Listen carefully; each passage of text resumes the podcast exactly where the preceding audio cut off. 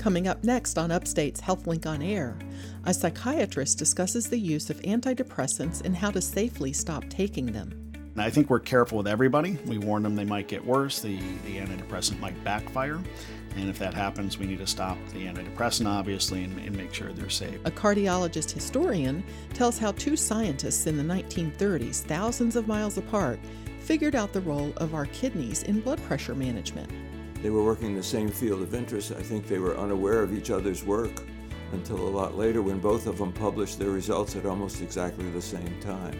And a registered dietitian nutritionist helps us compare low fat eating with low carb eating. So it was interesting that they didn't find anything to say, oh, if we put you on a low fat diet, you're going to lose more weight than the person on the low carb diet, or vice versa. All that, plus a selection from the Healing Muse, coming up after the news.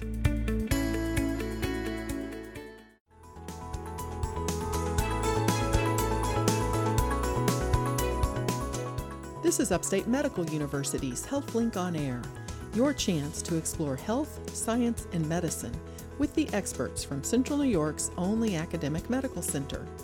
I'm your host, Amber Smith. Today, we'll hear about the birth of angiotensin from a cardiologist historian. Then, we'll compare low fat versus low carb diets. But first, a psychiatrist talks about the use of antidepressants and how to safely stop taking them.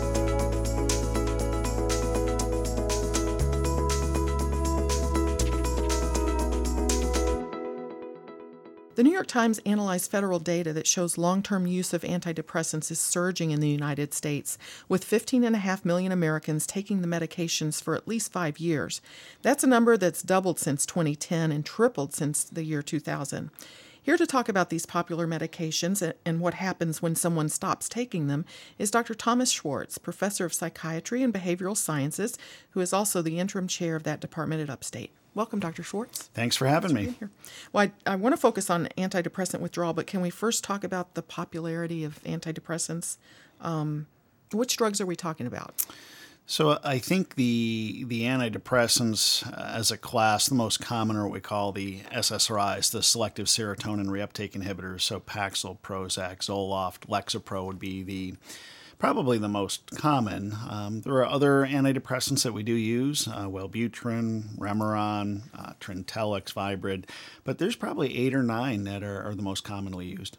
And we've been using the. When did we start using these? So I, I, think looking back in psychiatry, the original antidepressants came out in the 1950s and 1960s. They had many, many side effects. They were hard to take. Uh, frankly, they could be dangerous if taken uh, incorrectly. And when Prozac came out in the 80s, it was really the first safer, easier to use antidepressant. So I think since the 80s, we really have been able to prescribe more and more because they're, they're safer, they're more user friendly for the patient and the physician. Uh, primary care doctors rarely prescribed antidepressants, and you know before the 80s, and now they're probably the number one prescriber. Uh, I think about 70% of the antidepressants in the U.S. come out of primary care offices, not necessarily psychiatric ones. Well, you said they're SSRI, serotonin. What, mm-hmm. what is what does that do? How do they work in the body? So what what they do is they block a reuptake or a recycling pump. You, your brain likes to vacuum up serotonin. Uh, if we block those pumps, then more serotonin is essentially left floating around. And theoretically, that corrects some of the underlying um, brain problems that, that led to the depression. That, that's the theory, at least. And do they seem to be effective? I think so. Uh, the the data is compelling. If you look, can an antidepressant beat a placebo or a sugar pill? Um, that's how you get FDA approved in the United States. So on the short term, they do seem to work. And really, when you look at longer term data, you know, particularly from the Scandinavian countries um, who do more long term naturalistic studies, uh, they are protective. They do help depression. They help anxiety. They help eating disorders. Uh, so they're, they're not just antidepressants, but but they do seem to be helpful if, if used in, in the right patient. Um, d- does it include include pediatrics? Is it adults and children? Yeah, I think more and more we're seeing FDA approvals uh, for children with depression. Um, you know, Prozac, for example, Lexapro are approved in both kids and adults. So the increase in, in prescribing is in both areas, uh, pediatrics and in adult patients. So, are antidepressants are they meant um, to be used in crisis to help someone through sort of a, a, a period of time, or are they intended to be used long term? So it's all relative, and there's, there's never a, a simple, easy answer. If somebody is going through a stressful situation, uh, a divorce, uh, a car crash, a house burning down, a, a, pet passing away, a family member dying, the, these are normal but crummy parts of life. In, in our language, we call these adjustment disorders. We used to call them grief reactions a while ago, but these are tough things to navigate, and most people can get through them. Um, some people need psychotherapy. That's the treatment of choice for dealing with a stressful thing where you're really stuck. But there is a, subset of that group where that stressful, terrible situation does kick off a major depressive episode or a clinical depression. So if somebody really uh, starts meeting uh, diagnostic criteria and it, it, turns from being a normal stressful event to being stuck in a clinical major depressive disorder, um, when that happens to somebody, you can again go through more formal psychotherapy and 12 to 20 weeks of cognitive behavioral therapy is an example, and, and that works 70, 80% of the time. Uh, or somebody can take a medication, such as one of these SSRIs, or they can do both. And it really comes down to patient preference. Some people are scared of medications. Uh, some patients don't have an hour a week to talk to somebody or are scared to talk to somebody, and you really let the patient decide at that point. Or their insurance might not be as forthcoming right. with that. Right. Well, uh, someone uh, conceivably could start taking an antidepressant during a crisis situation, mm-hmm. and it's they it's helping. And why why upset something that's working, right? Right. I think whatever treatment course the, the patient chooses, if it ain't broke, don't fix it. Uh, and, and so ideally, you if you can fix the depression, regardless of the treatment modality, if somebody can get to what we call remission, we, we kind of use the cancer term. Remission means no cancer cells left. Uh, in our world, remission from depression means you have no symptoms left. You're back to your normal, you're well again. I think once that can be achieved, usually after several weeks of a psychotherapy or an antidepressant, you probably want to wait uh, about a year. If somebody can stay symptom free for a year, you hope they've beaten the depression. You hope the brain has learned not to get re depressed, and you can take the medicine away or, or the psychotherapy away. And, and, that's if it's their first depression. If they have three or four major depressive spells, you might want to do something longer, like a decade. Mm-hmm. Uh, so the more the brain gets depressed again and again, the more it's going to do it in the future. Now, weren't there some warnings soon after um, these drugs became common use um, that there were some dangers that uh, the antidepressant could actually make things worse? Yeah, I, I, think historically, in psychiatry at least, we've actually known, regardless of if you're using an antidepressant of any kind, a psychotherapy of any kind, one of the most dangerous times in a, in a depressed person's treatment is when they start getting better. So initially, we, we felt we were using antidepressants, people were getting better, and, and when you're tired, sluggish, amotivated, it's kind of hard to contemplate acting on a suicidal plan. But when you're 10, 20% better, you have more energy, you can put together the wherewithal to go to the store to, to buy whatever you need to harm yourself. Um, that's one of the most dangerous times. It's scary. People are actually getting better. You know, the doctor's happy, the patient's a little bit happy, but it also gives them the ability to complete a suicide. And that's regardless of treatment. So that's actually a very dangerous time. And we, we thought when the antidepressants were started that maybe it was just coinciding with that. When you went and looked back at the data, however, particularly in people under the age of 25, there was a statistical group that got more suicidal thinking. You know, we're, we're talking like a percentage point, not 80%. But let's say one out of 100, just to, to you know, come up with a number, actually do get worse and and we do need to be careful in that age group. So again, I think we're careful with everybody. We warn them they might get worse. The the antidepressant might backfire, and if that happens, we need to stop the antidepressant obviously and, and make sure they're safe. So they they can backfire.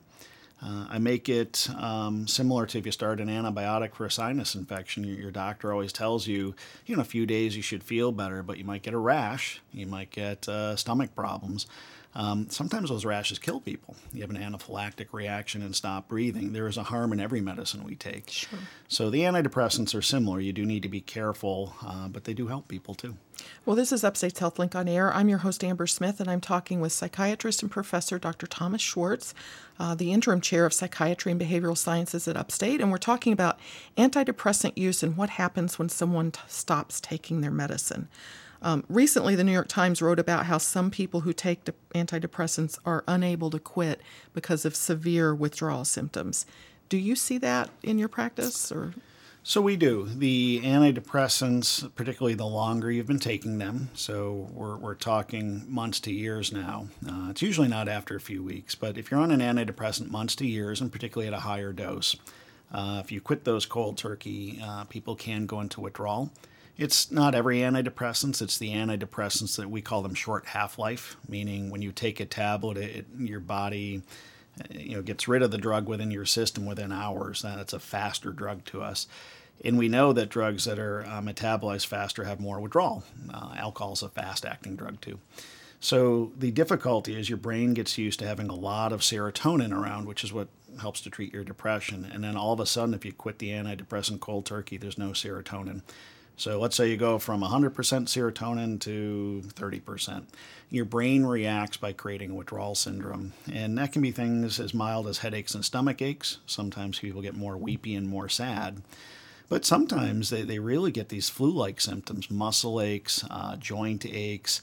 Uh, they can feel uh, hot or almost feverish. They can get um, their muscles can get tremors or, or get uh, kind of these jerky movements. And and some people say they get things called brain zaps. They feel like electricities. It doesn't spark them or hurt, but they feel like they have these zips of electricity, which to me is I've never seen that anywhere else in medicine. And so if I hear that, I, I kind of wonder if they stop their medicine all of a sudden. Is there a safe way to come off antidepressants to, to prevent all of that from happening? I think so. Uh, I certainly have had patients uh, tell me that they've never been able to get off these drugs and they're stuck in a withdrawal state. Um, in my practice, I've actually never seen that. In my practice, I've been able to get pretty much everybody off of these safely but there certainly could be people that um, get stuck in these withdrawal states. So what we would do is we take your antidepressant and we might actually lower it over you know a few months, 3 months, 6 months instead of 2 to 3 weeks. We just spread out and we go lower and lower and lower. And maybe instead of dropping by 20 milligrams, we drop your dose by 5. We just spread out and take a longer time. That gives your brain a chance to adapt to being without as much serotonin. I think that's effective 70 80% of the time. Something else we'll do, we'll use the drug Prozac, and that's a long half life drug. Every tablet you take is in your body for a week or two. Hmm. So the longer a drug lasts, the less withdrawal you have. And that's true of almost any kind of drug. So sometimes we'll take people off of a short acting drug like Paxil or Effexor, for example, and we'll temporarily put them on Prozac to detox them. It's really like a methadone detox for people that are used to heroin. You go from a short acting to a long acting drug, and then you still go slowly off. So, Prozac is our, our detoxification drug, and, and that uniformly works in my practice. And, and then people can get off the medication with, with much less issue.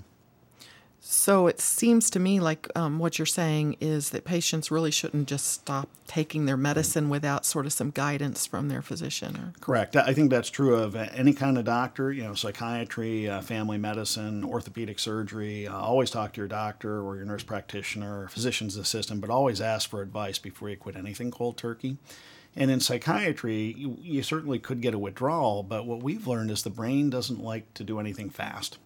So, do, would we retrigger a new depression if you went cold turkey? I think so. So, I'd rather take at least a few weeks or even a few months to get you off your medications. We, we just we don't want to play a trick on the brain um, and change the chemistry too quickly, whether you go on the medicine or off the medicine. Well, before uh, before we have to wrap up, I want to ask you about sort of the future of antidepressants. Um, is there anything on the horizon that, that's going to be different with the way they're given, or? I think researchers continue to look for new ways to treat depression. There are new medicines that are like the SSRIs that seem to have a bit less side effect. So there are drugs called serotonin partial agonist reuptake inhibitors, uh, SPARI for short, S P A R I. They seem to have a little less sexual problems and a little less weight gain. So if you think about the Paxils and the Prozacs and the Zolofts, those are some of the number one complaints. So these drugs are four to five years old, so they're they're not new, but they they're kind of like the SSRIs with a bit less side effect in practice. So I, I think that's been helpful. I think we continue to look at new psychotherapies and different psychotherapies. You know, if you don't want to be on a medicine, what are your choices? So there's refinements in that area as well. We have uh, transcranial magnetic stimulation. It's a high powered magnet um, that has been FDA approved for some time, but the insurers have allowed more access to it. So we're getting more and more data in clinical practice using a high powered magnet to essentially treat depression with a minimum of side effects. And then the hottest thing in the news seems to be ketamine and some derivatives of ketamine. The idea is if you're completely depressed and even suicidal, if you went to an emergency room, for example, they could put an IV in and give you a dose of ketamine. Ketamine's been around forever. Uh, it's a controlled substance. Uh, some people can get addicted to it. Uh, it's uh, anesthetic. You know, people feel less pain on it. It might be related to you know PCP or angel dust if you want to think scary for a minute but at very tiny doses. Uh, you can give an IV, and people walk out of the emergency room not depressed and not suicidal. And it's not because they're high. The doses are, are low that you don't get a, a buzzed or a high effect. It's fascinating.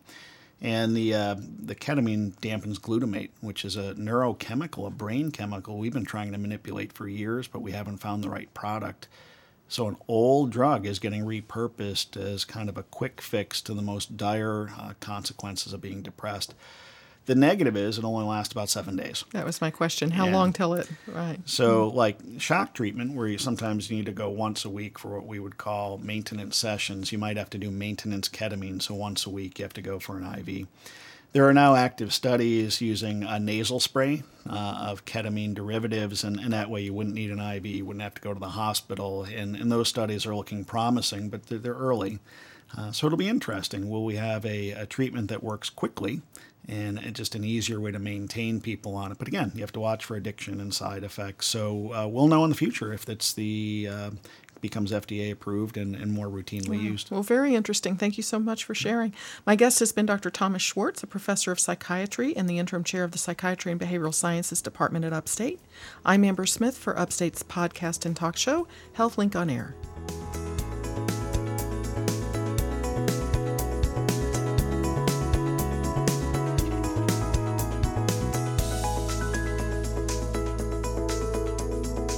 Next on Upstate's HealthLink on Air, how scientists in the United States and Argentina simultaneously discovered an important compound known as angiotensin.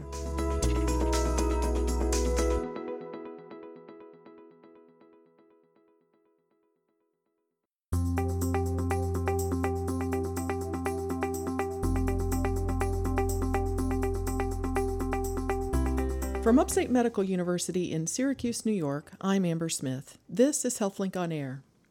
In an informal poll of the entire House staff of the Department of Medicine, not a single physician recognized the name Irvine Page or Eduardo Braun Menendez. Today, we're going to hear about the medical contributions of these two physician scientists from Dr. Harold Smulyan. He's a cardiologist and historian at Upstate. Welcome back to HealthLink on Air, Dr. Smulyan. Thank you. Now, you decided to delve into the history of the discovery of angiotensin after realizing that new doctors today were not familiar with the names of the men who discovered this compound, right? That's correct. So, tell me about how you uh, did your research because you this led to a paper that was published um, in the American Journal of Medical Sciences. But how did you begin your research? Well, we got interested in this because um, this, these developments and the importance of this substance, angiotensin, and the drugs that are derived from it uh, are of great importance, and they all developed during my early career. And so the names of the people who so discovered these substances were well known to me. Um, and, and I was a great admirer, of course, of the people who discovered it.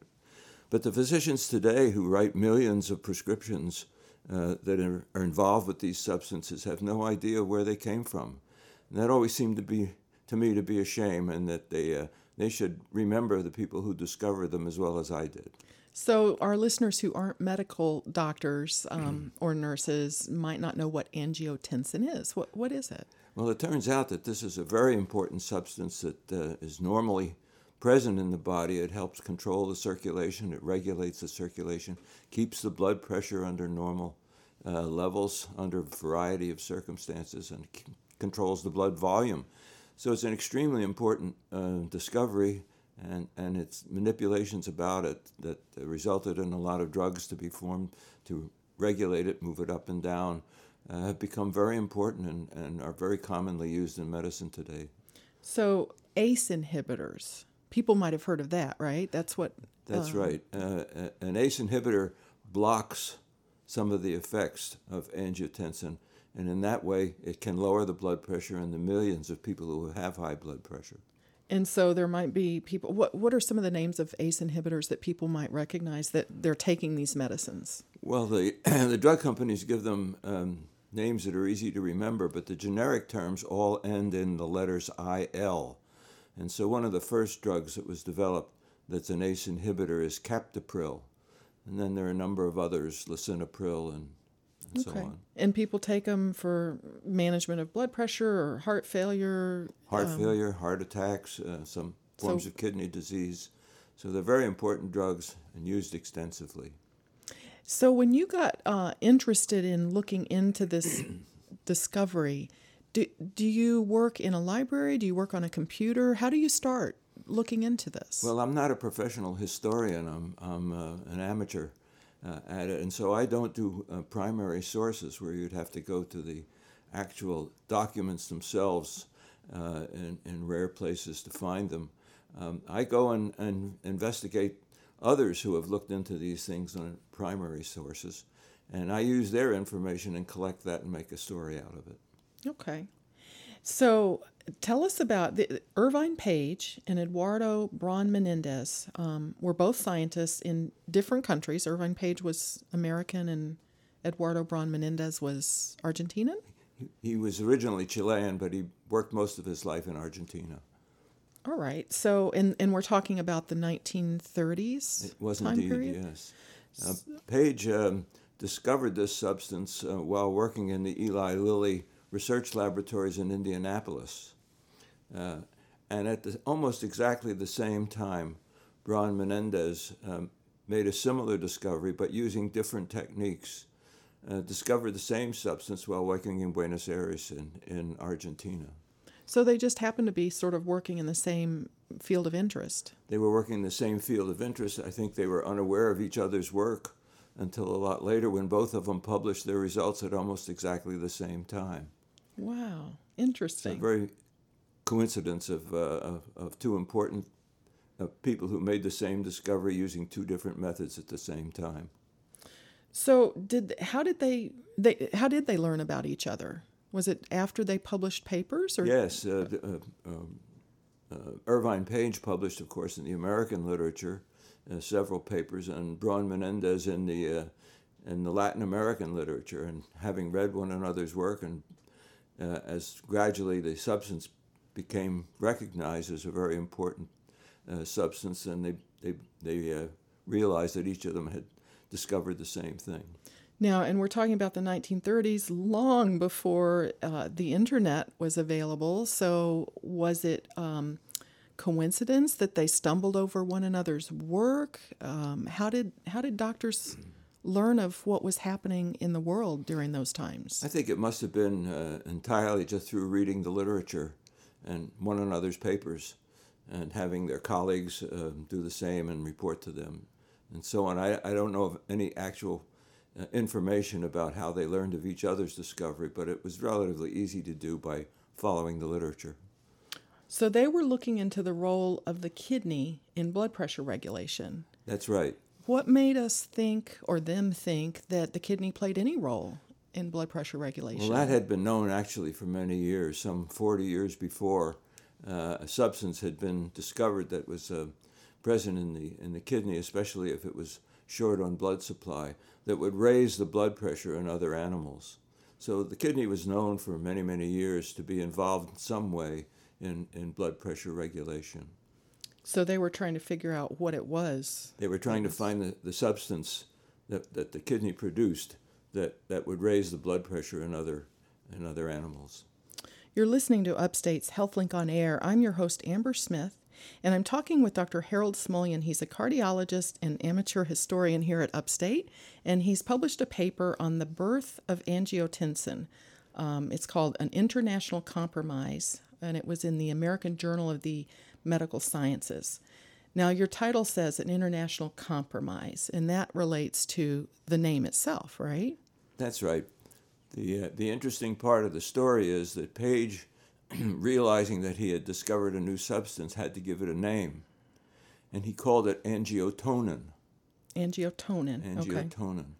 Uh, on the other hand, Braun Menendez in Argentina also realized he had discovered an important substance and had to name it, unaware that Page had already, or at the same time, named his substance. Uh, Braun Menendez called it hypertensin. And uh, for a long time, as the literature developed, some people who wrote about this substance would call it one thing, and some people would call it the other. So there was a certain amount of confusion in the years that followed uh, about what to call this substance as it gradually uh, became more and more important. And in the different languages too, right? Uh, well, much of the uh, yes, of course, the uh, uh, some of the literature from Argentina was written in Spanish, and incidentally, my co-author on this paper is Dr. Dan Villarreal, and also in the cardiology division here at Upstate, uh, is fluent in Spanish, and he reviewed the Spanish literature for uh, for our work on this paper. It's still pretty amazing how they overlapped and how they came to learn of one another. Well, uh, they after the uh, after the argument was settled, uh, they both agreed that uh, uh, that it was a good thing to have it settled. But one gets the sense from reading the literature that there was a fair amount of competition uh, about this between 1940 and in the 17 years that followed, when one group called it one thing and the other group called it the other.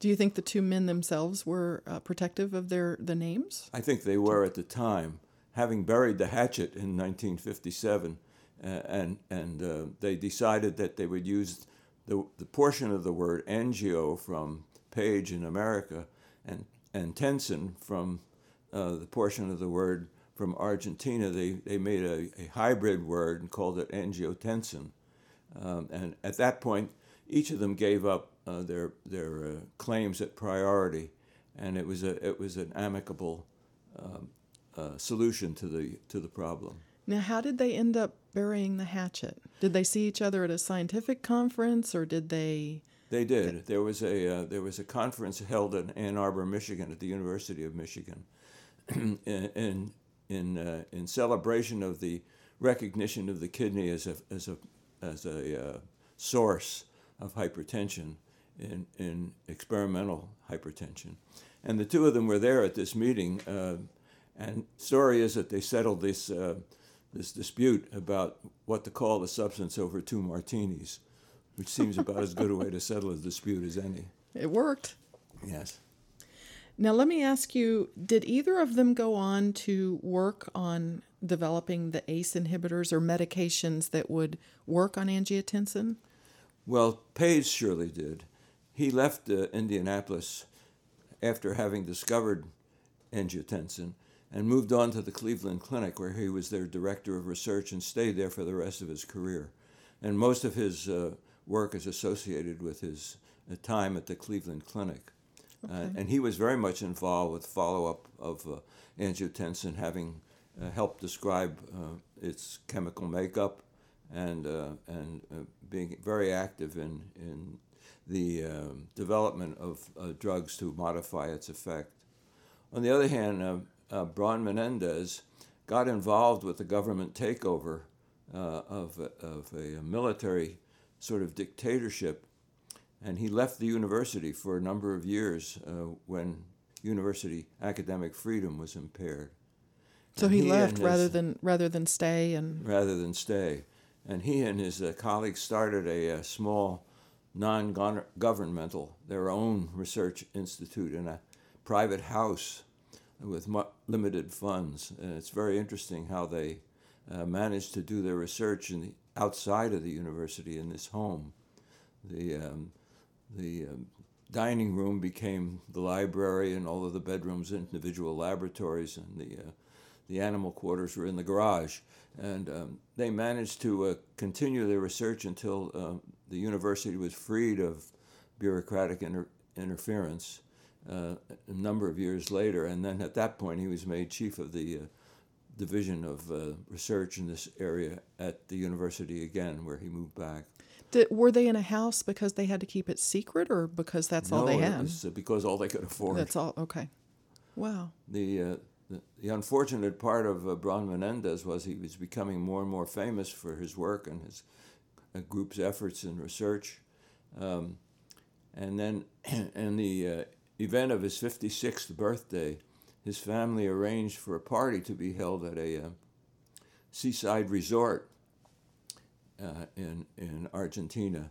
And he flew there to be with the family, and the plane never made the landing and went into the ocean, and he died along with the rest of the passengers as a result of that plane crash. On his birthday. On his birthday. He, so he died at exactly 56 years of age.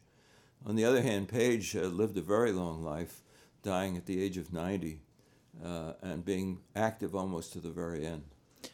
Uh, What age range were they when they discovered angiotensin?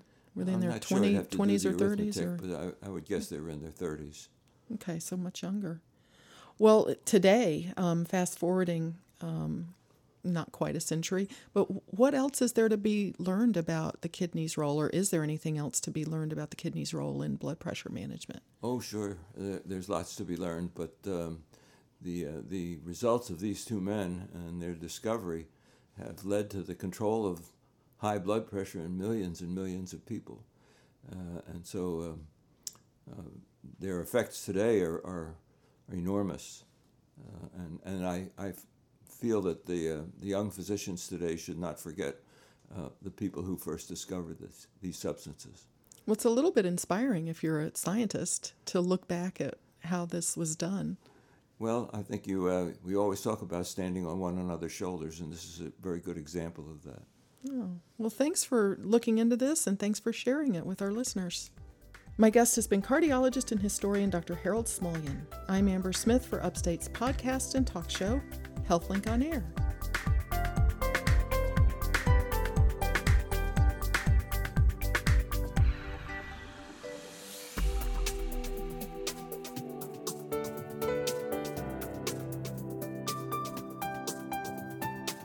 Coming up next, which is a better way to eat, low carb or low fat? You're listening to Upstate's HealthLink on Air.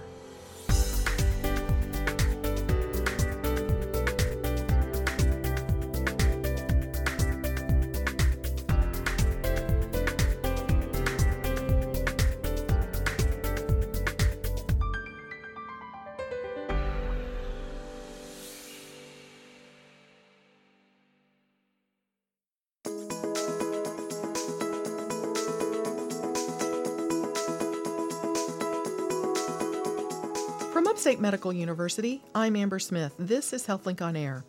Some new research suggests that the key to weight loss is the quality of a diet, not necessarily the quantity. The counting calories may not matter. This is based on one randomized clinical trial published in the Journal of the American Medical Association, where researchers followed more than 600 adults for 12 months. Here to help us understand what this study found is Maureen Franklin, a registered dietitian nutritionist at Upstate. I appreciate you being here. Thank you for having me. Let me start by sharing with listeners what the New York Times wrote about this study. Um, it found that people who cut back on added sugar, refined grains, and highly processed foods while concentrating on eating plenty of vegetables and whole foods without worrying about counting calories or limiting portion sizes lost significant amounts of weight over the course of a year. The strategy worked for people whether they followed diets that were mostly low in fat or mostly low in carbohydrates, and their success did not appear to be influenced by their genetics or their insulin response to carbohydrates. So that sounds really intriguing. What did what did you think of this? Oh, I thought um, this is a fascinating study. It has a lot of education involved in it. I know we're going to talk about a little bit. Um, one comment I do have is when the article said significant, I think it's important to realize what are they classifying as significant? So the average weight loss um, between the two groups was anywhere from th- approximately 13 pounds to 11 pounds. And remember, this was a 12 month study. To me, that's significant. To some people, they think, oh, that's all I've lost. But if it's maintained and sustained, you can do that again. So I think that's what the significant part of it is. I don't want people thinking like, oh wow, these people lost, you know, 50 pounds with this. Most people are going to go, really? You only lost 12 pounds? But it was because of the lifestyle changes, I think. Ah, interesting. Well, let's talk about how this study was conducted because it had a lot of people in it, more than 600. Yep, 600 people, um, men and women, anywhere between 18 to 15, BMI between 28 and 40. Um, and they were assigned to different groups in terms of one was called the healthy low fat diet plan, and the other one was a healthy low carb plan. Um, and they were looking at if we could see any difference between these two types of plans and the effect in terms of um, insulin secretion, genotype, and weight loss. So, quite a lot of things that they were looked at in terms of this study. Um, and there's some of the things in terms of the the emphasis on the article seems to be about not counting calories. But I think one of the important things of this study is they weren't counting calories, but they were looking at not only quality and good high quality foods, but they were looking at quantity and quantity in terms of what each individual could sustain. So I think that's important. So it might have not been, oh, you're on a 1200 calorie, 1600 calorie, whatever, but they were looking and they were giving guidelines in terms of how many grams of fat and how many grams of carbohydrate. So okay. I think that's important for people to realize. It wasn't just, oh, I never have to count calories again. I still think it's an important thing that they did look at it from a, I would say, a portion control standpoint. Okay. And what did they end up what were the findings, the overall findings? The findings were that they didn't really notice any significant difference between these. That um, they did they were trying to see if they could see that, but they really didn't see any difference. The calorie range in terms of um, what people decreased um, from the study is anywhere from five to 600 calories. Um, as I say, the weight range was 13 to 11, so not not huge differences between the two groups. So it was interesting that they didn't find anything to say, oh, if we put you on a low fat diet, you're going to lose more weight than the person on the low carb diet, or vice versa. Does this mean that counting calories doesn't is not effective, or shouldn't be used? I mean, a lot of people do follow. A lot of people do follow calories, and I think again, uh, one of the main things of this study, which I found the best part of the study, was the individualization of it. So I think if counting calories works for you, and you are keeping a good weight and good blood pressure and all the good things that we talk about in terms of health, if that works for you, great.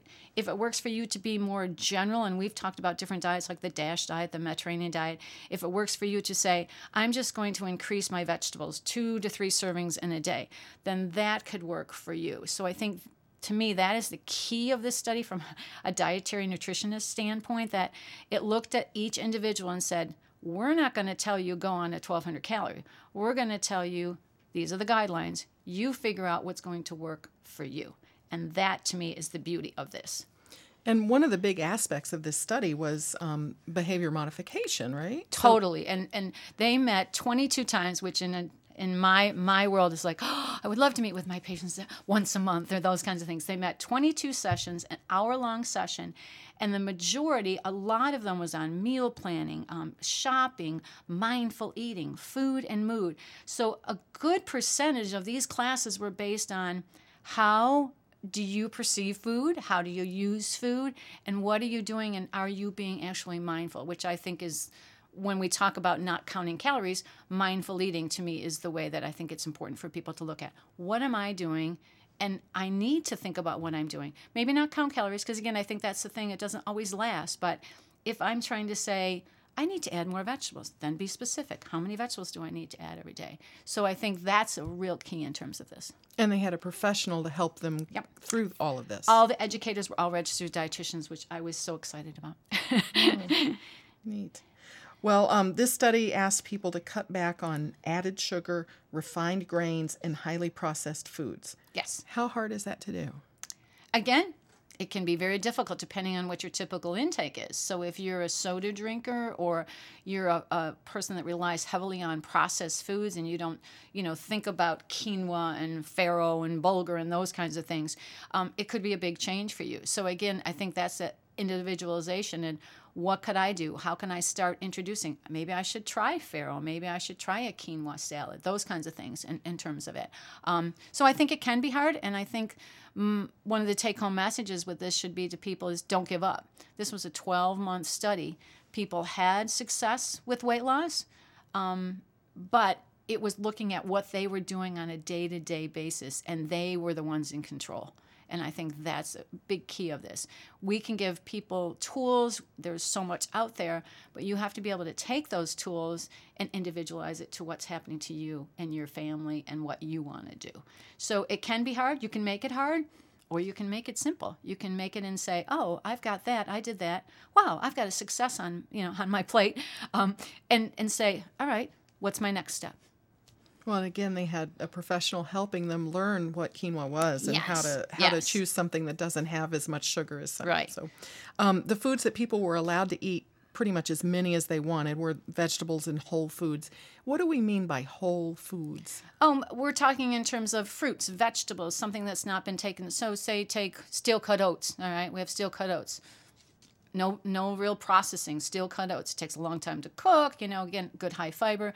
Then we go to regular. Then we could go to quick cooking oats. Then we could go to instant oats. So as we get down there, we get away from the the highest fiber content. We get away from the whole grain, and we make it quicker and easier because we've broken those things down. That instant oatmeal very low fiber content. Boom, quick and easy. Steel cut. Oh, I don't have time to do that. Well, you do on the weekend, but it's those kinds of things. So we're getting more into those whole foods, fruits, vegetables, those kinds of things. Um, I'm going to do uh, brown rice. I'm going to do quinoa. I'm going to make a salad out of farro. Those kinds of things. Those are the good whole grains. All right, interesting. Uh, this is Upstate's HealthLink on Air. I'm your host, Amber Smith, talking with Maureen Franklin, a registered dietitian nutritionist at Upstate, about healthy eating. Um, this particular study, it also measured uh, people's insulin secretion. What what is that? Well, what they did is they did a, um, it's called a glucose tolerance test, an oral glucose tolerance test. So the people were given roughly 75 grams of um, glucose, and then they were tested 30 months after, uh, 30, excuse me, 30 minutes after to see in terms of how their body and what the insulin secretion was for them individually. So it's like basically what happens when you have this amount of carbohydrate glucose into your system, what's happening within your system in terms of the insulin to take that and to utilize it. Okay, and then um, these were not people with diabetes. These this study the people did not have diabetes, so that's an important thing too. Because again, it could be different depending, and you know, there's a lot of different variances with um, patients with diabetes. And this study also looked at whether there's any truth to the idea that a personalized nutrition advice um, based on genotype, um, whether that can help people, you know, lose weight. And and they didn't see any difference with that either too because again sometimes you see different things in terms of you know your blood type and the different types of diets that are out there so this was actually something that said no that's not it it was really i think the key of this it was the individualization and the behavior modification in terms of it they used a great strategy which i think is wonderful they called it the limbo strategy go as low as you can go so when they were counseling these patients, they basically said to them, We're going to give you guidelines. We'd like you to give no more than, they started out with no more than 20 grams of fat or slash carbohydrates. But they said, If you can't achieve that, you go as low as you can go. And then the key was you go where you can meet it and then you try and sustain that. And that, I think, is the key. It wasn't saying, go do this. This is what we're telling you to do. And then people saying, well, I can't do it, so I'm not going to do it anyways. It was putting the control back, I think, on the individual, which I think is the key. um, and they had some that were following low fat and some that were following low carb. Low carb. Did it surprise you that there was not an appreciable difference in the two groups as to who? Not really, because when I looked at this study, the real ma- main emphasis for both the groups, when um, when I was reading in terms of what they did in terms of the education, is they were saying to them first, we really want you to concentrate on vegetables, fruits, and whole grains. So when I look at that, they're already low in fat. They're already probably lower in carbs, okay, or they're a good fiber, so there's a good combination of that carb fiber. So when I looked at that, no, it was kind of interesting because I thought they they started out with the same premise. Let's go for whole grain, good quality fruits, vegetables, and whole grains. Well, one criticism of um, diets for losing weight is that people may do well when they're following them, but then when they're done with their diet, they go back to their, you know, their their bad habits. That's right. So, does this address that? Well, I don't think the article addressed it. I think this addressed it when I when I was looking over everything because I think what it was saying is there's hope. Okay, these people were followed for 12 months, 22 hour long sessions, intense, I think, in terms of behavioral modification, nutrition education. And they saw weight loss. Did they see what we're always thinking we're supposed to get? No, but I think they saw weight loss. So to me, it's saying, don't give up. I think there's hope in terms of that because I think what happens, what you just said, people go on, quote, a diet. What is that? Is that something they're going to sustain? Probably not. So that's what's a part of this study is what can you change and then what can you sustain after this 12 month study for lifelong. So I think that is a really big take home message. Don't go on something that you in your back of your mind are saying, I'm just going to follow this for a couple weeks. Look at what you can actually do that says, okay, I can do this and I'm going to try and do this for the next six months. Break it down. Do it for three months, six months, and then see how am I doing in terms of that. So I think that's a real key in terms of that. I thought it was I thought it was a fascinating. Well, one of the takeaway messages um, is that people who want to lose weight maybe don't need to focus so much on calories, but on eating a foundational diet. They use the word foundational. More vegetables, more whole foods, less added sugar, less refined grains. As a dietitian nutritionist, um, you can share those instructions with people, but how do you help them put it into practice? Are there some guidelines for? Um, I always start with you need to look at what you're doing on your own personal basis. Are you drinking sodas? Are you eating processed foods? What are you doing? Are you not are you not eating vegetables? So you need to look at what you're doing and then you need to look at what can you change? Again, same thing what this study is saying. What can you? How's your limbo? How low is your limbo? Um, and what can you do that makes it livable for me. What can you do? If you can say, I can easily buy bag salad and then I'll add some purple cabbage to it and some shredded things. And I'm going to try and have a salad every day. Sometimes it's so little simple things that we tend not to think that they're positive. And I think that's a big key. People are like, no, I got to do something really big and I got to do this drastic change and I'm going to do it for two or three weeks and then I'm going to get sick of it and I'm going to go back to my lifestyle changes. So it's looking at what am I doing? What are those lifestyle changes? What one or two small changes can you make that you go, oh, this wasn't so bad. This was easy. Oh, I can do this. I'd rather have clients say, oh, that's all you want me to do for now? I'm like, yeah. I want you to say you're drinking two bottles of soda and you say, yeah, I do it every day. Well, look at the size of your soda. Can you go down to one bottle instead of saying, I'm never having soda? And then the back of your mind, you're saying, I'm not going to. I can't do that. But if you can gradually get used to it and then say, oh, let's get some seltzer water here, let's get some more water, little gradual changes. And those little gradual changes might turn into it's a habit now, and you don't even think about it. That's right. You always have a salad, or you don't have. it becomes part of your routine and that's what you've got to look at what's your routine and you want to slowly change your routine but you want to do it in a way that it just gradually becomes part of your routine and it's not so drastic that it isn't sustainable mm. Well, very encouraging news. Thank you so much for going Thank over you. this with us. Uh, my guest has been registered dietitian nutritionist Maureen Franklin. I'm Amber Smith for Upstate's podcast and talk show, HealthLink on Air.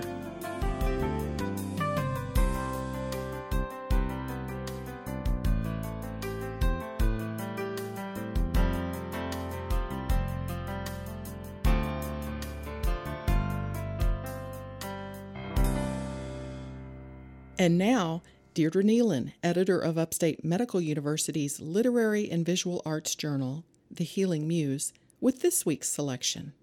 All of us know the irritation of waiting in the doctor's office. The appointment is for 10 o'clock, say, and we wonder how close to 11 it will be before we are seen. Kristen Plotz, a Massachusetts writer and former attorney, gives us a different perspective in her essay, Single Vision, Double Take. Here is an excerpt. Quiet but palpable annoyance slowly mounted, legs crossed and uncrossed with heavy sighs, down parkas shifted on laps to make room for dated magazines. Someone opened a granola bar, the crinkle of the wrapper cutting through the silence like a butcher's knife on bone. Restraint from complaining was wearing thin. I should have been irritated too, but I knew enough to bring a book this time. I was scheduled for three o'clock sharp. It was a few minutes past four when I finally sat in his chair. My plan to avoid the rush of commuter traffic home was increasingly unlikely, but at least I got the chance to read. I found it hard to be angry with the doctor who carefully cut open my eye four months ago to correct brutal double vision. It was even harder to hold on to anger when he expressed genuine interest in the book I carried, or when he warm heartedly revealed that he has a daughter only a year older than mine, sharing a few tidbits about what, yet, what is yet to come. The post op exam took all of five minutes with various lights and lenses. I couldn't ask for a better outcome, he said.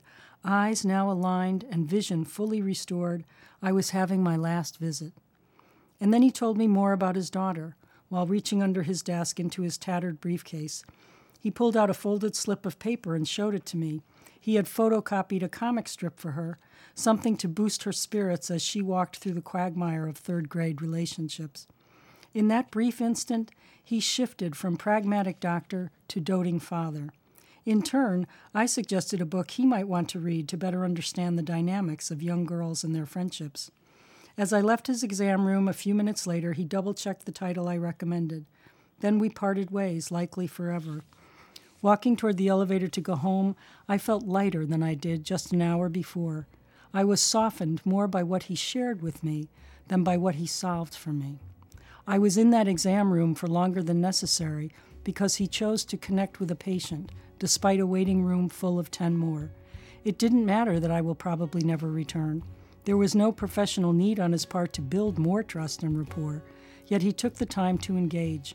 I suspect everyone else in that waiting room was also treated with similar humanity when it was finally their turn. Perhaps that's why he gets behind in the first instance.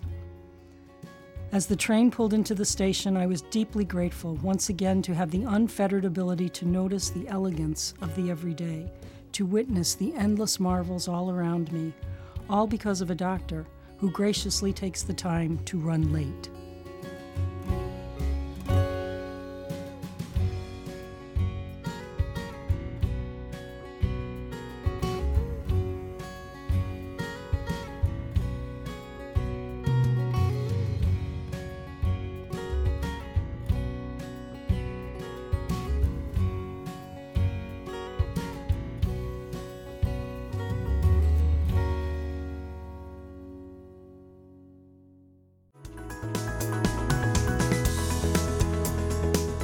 Been Upstate's HealthLink on Air, brought to you each week by Upstate Medical University in Syracuse, New York. Next week on HealthLink on Air, a psychiatrist talks about compulsive cell phone use.